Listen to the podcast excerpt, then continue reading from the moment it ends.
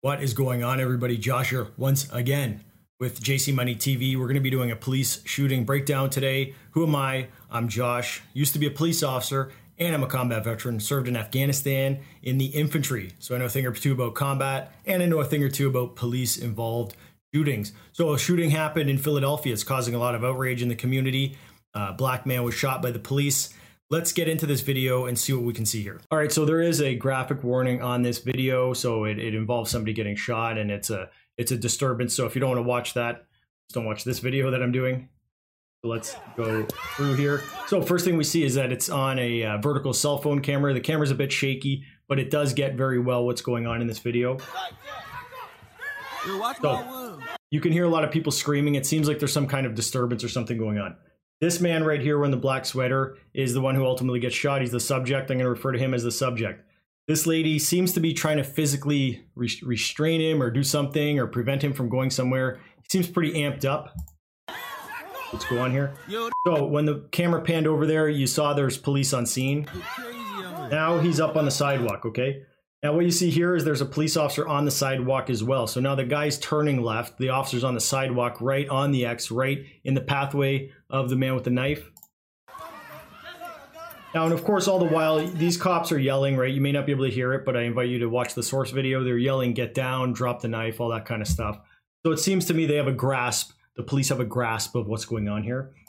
And in the time that the camera panned, this officer, of course, is backing up, right? So both of these officers you can see are backing up. This officer backs up off the sidewalk. So he's getting off the X, he's moving. And they're kind of running around, right? And you saw the, the one officer who was on the sidewalk checks where his buddy's at, right? So they're having good situational awareness in that regard. And now they're telling the other people to move, right? Because the officers of course, understand that this is a very volatile situation which may re require lethal force to bring to an end. So even though they themselves are going to be getting very stressed out in the situation, they're telling the bystanders or the witnesses or the involved parties to, to move themselves, right? So they don't get caught in whatever is about to happen. Now, so what happened there is that's the that's the moment when the when they shoot, okay? So you can see that the moment these officers shoot, they're walking backwards. Okay, so that's requires a great deal of motor skill and it requires a great deal of practice. I think that both of these officers showed a great deal of composure during this incident, and um, it's a very it's a it's an unfortunate incident to be involved in. No no officer wants to shoot anybody that I ever knew, um, but I think that they handled it pretty well and they waited until the last possible minute um, to shoot. Now, and the reason I say they waited until the last possible minute is because I think they gave him, the subject, so much time and opportunity to stop what he was doing, and he was well within the reactionary gap when he came around the car. I think the officers were attempting to use uh, barriers, they were attempting to use cover. You can see them doing those things that I always talk about. And it just came to a point where they had to consolidate where they were standing because it was getting a little bit too uh, dynamic and the subject broke their cover and was bearing down on them. And the reactionary gap, he was well within it. So he could have rushed them. And you can see he's a very physically capable individual. He's not, you know, handicapped in any way that it would seem. And uh, I would suggest that he was well within the reactionary gap at that time.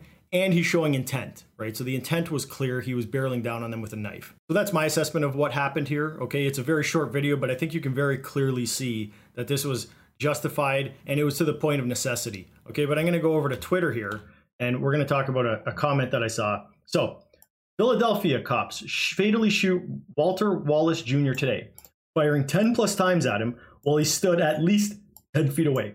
He allegedly had a knife, but cops made no attempts to de escalate the situation in the video. They went straight to killing Wallace in front of his loved ones.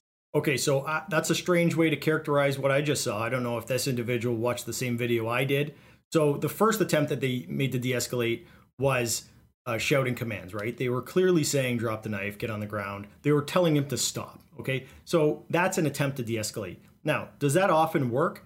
Not necessarily, because if somebody's rushing a police officer as a gun out with a knife, they're probably psychotically involved or they're emotionally involved or they're just, they're super motivated.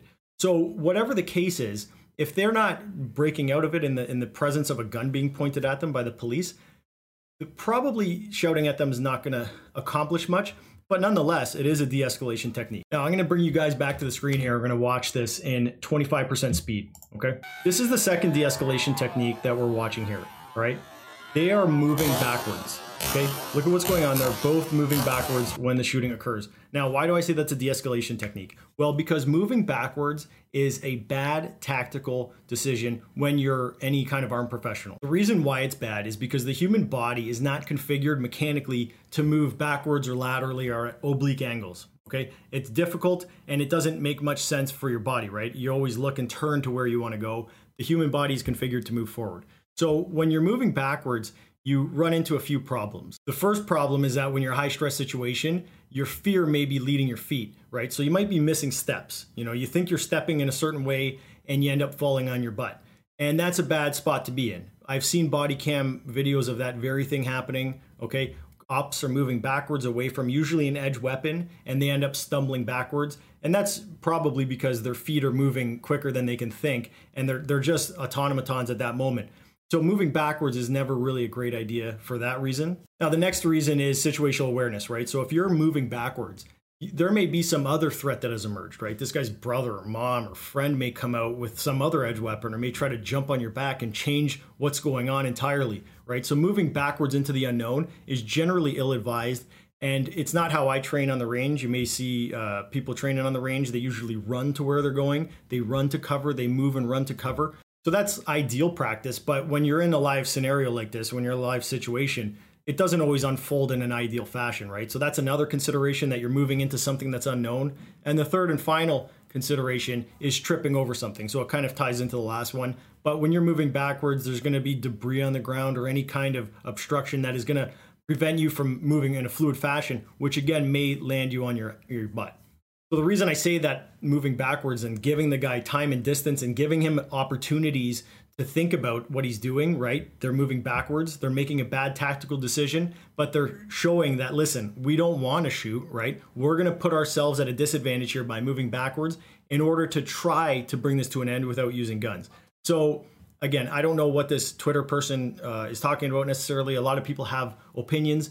That is a mischaracterization of what I saw entirely those officers did make de-escalation attempts and the, the subject just didn't accept them and ultimately that's something that happens and it's expected to happen we don't want nobody wants it to happen nobody in society but i think the officers demonstrated that they really pushed that to the limit of their comfort zone and ultimately they decided to use lethal force. So those are my thoughts on this video. If you guys have any comments, questions, concerns, drop them in the comments below and uh, message me with any other videos you want me to break down and talk about and I'm more than happy to do that. Thanks for joining here on JC Money TV podcast. If you guys want to see the complete video breakdown of this, check me out on YouTube at JC Money TV.